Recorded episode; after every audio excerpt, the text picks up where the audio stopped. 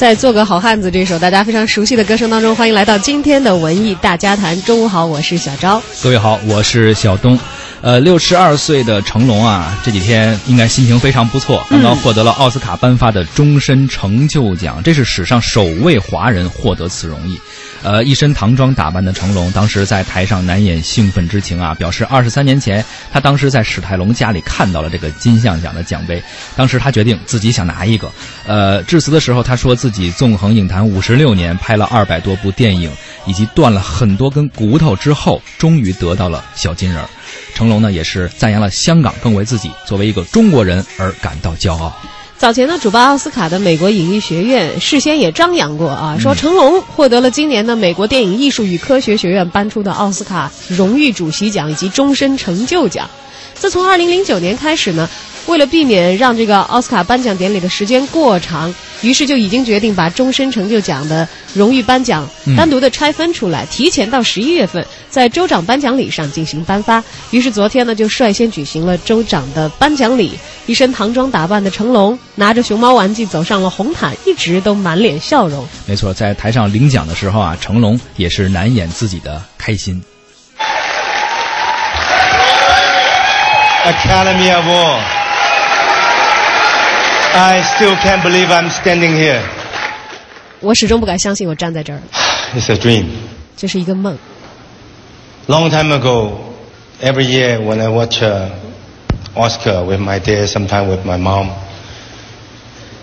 my dad always say, "Son, you get so many movie award in the world. When are you get one of these?" 很多年前，我和父母亲看过很多次颁奖典礼。我的父亲说。 儿子，什么时候你也去得一个？我回答他说：“呃，我专注亚洲电影。”很多年以后，我来到好莱坞，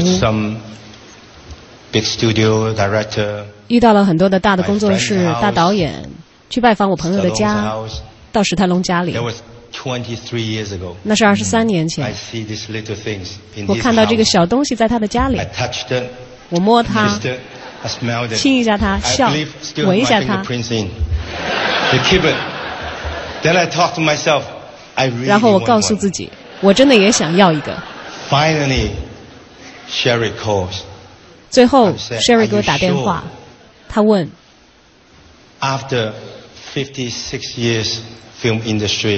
你确信吗？”在拍了这么多部电影之后，断了这么多骨头之后，终于五十六年，嗯，这是我的了。I want to, I want to thank you. 我想要感谢香港，my hometown，，我的家乡，Who make me 成就我的地方，中国，my country，，我的国家，Proud to be Chinese。我为是一个中国人而感到自豪。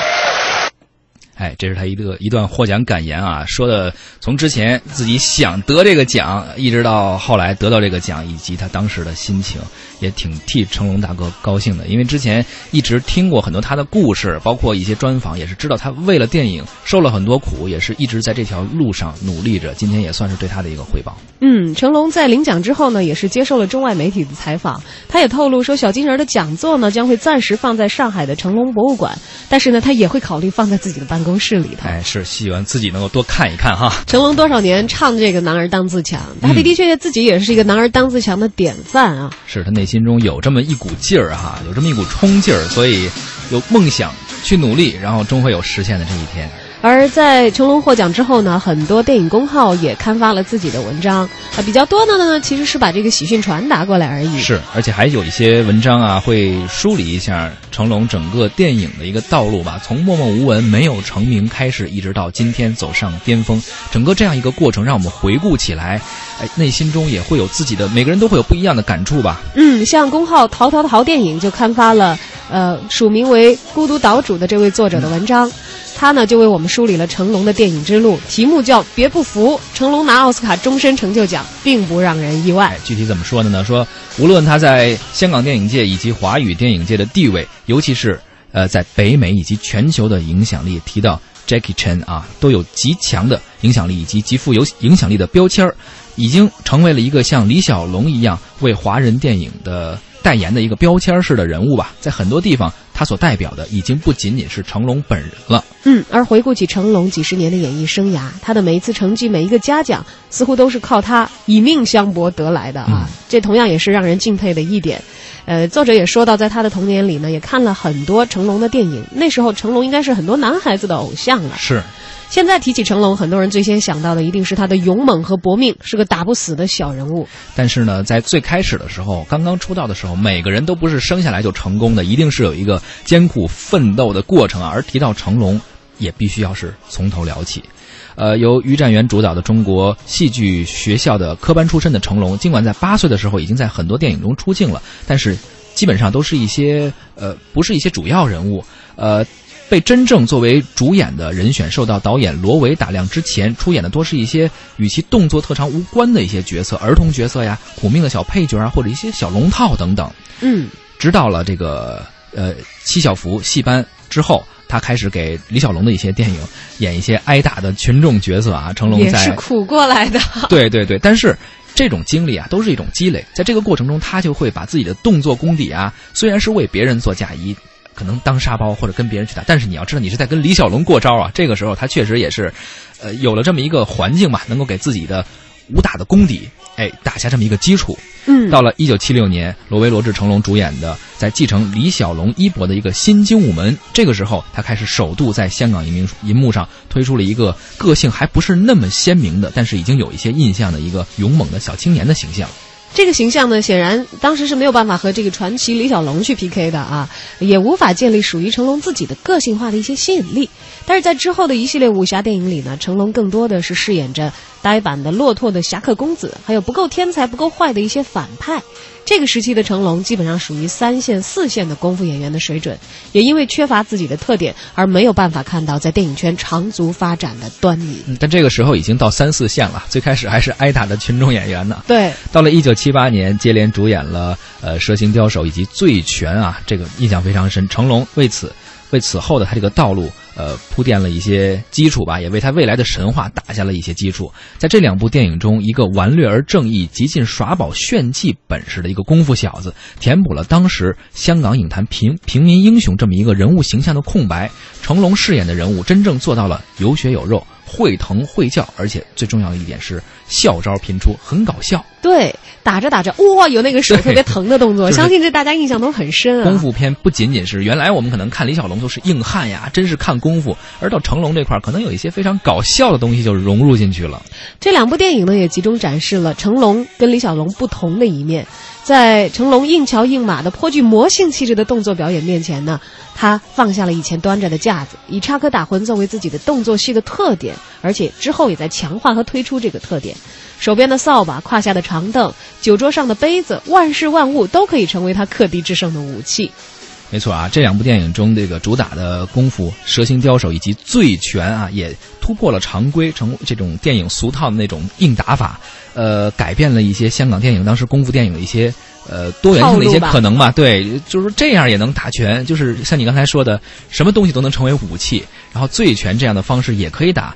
于是当时成龙有一个非常大的特点，就是最大的特点就是用自嘲的方式、诙谐的来表达一些很严肃的恩怨故事。啊，这个也成为了他在七十年代末成龙电影非常突出的一个特点。进入八十年代之后呢，尝试在导演、剪辑、主题曲演唱等等多个电影的部门里努力的成龙，不仅仅有洪金宝的洪家班主导的五福星系列里有着警察的角色可以作为施展的空间，更是在自己主导的龙少爷、警察故事和 A 计划当中尝试扮演各个时代的小人物。嗯，这些电影都有一个共同的特点啊。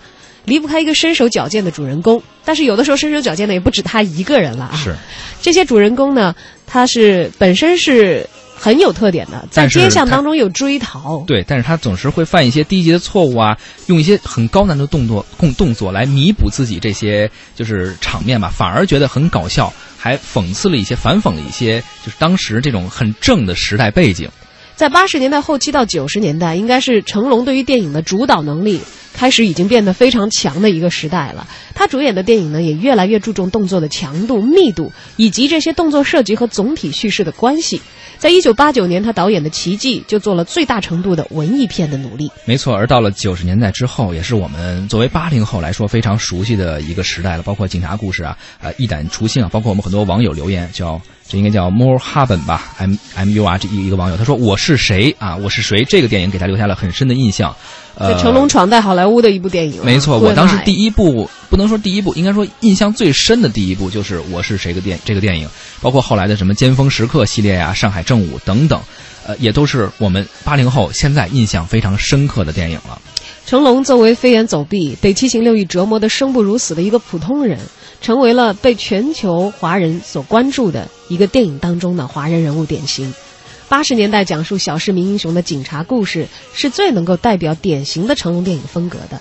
他不是打不死的英雄，相反，正是随时会遭遇灭顶之灾的困境，引发了成龙饰演的角色绝地反击的情境。无论如何呢，如果脱开了成龙电影的这个动作这一项，那么种种的文化误读，或者说呃作为这个代表吧，恐怕这个效果都不如今天。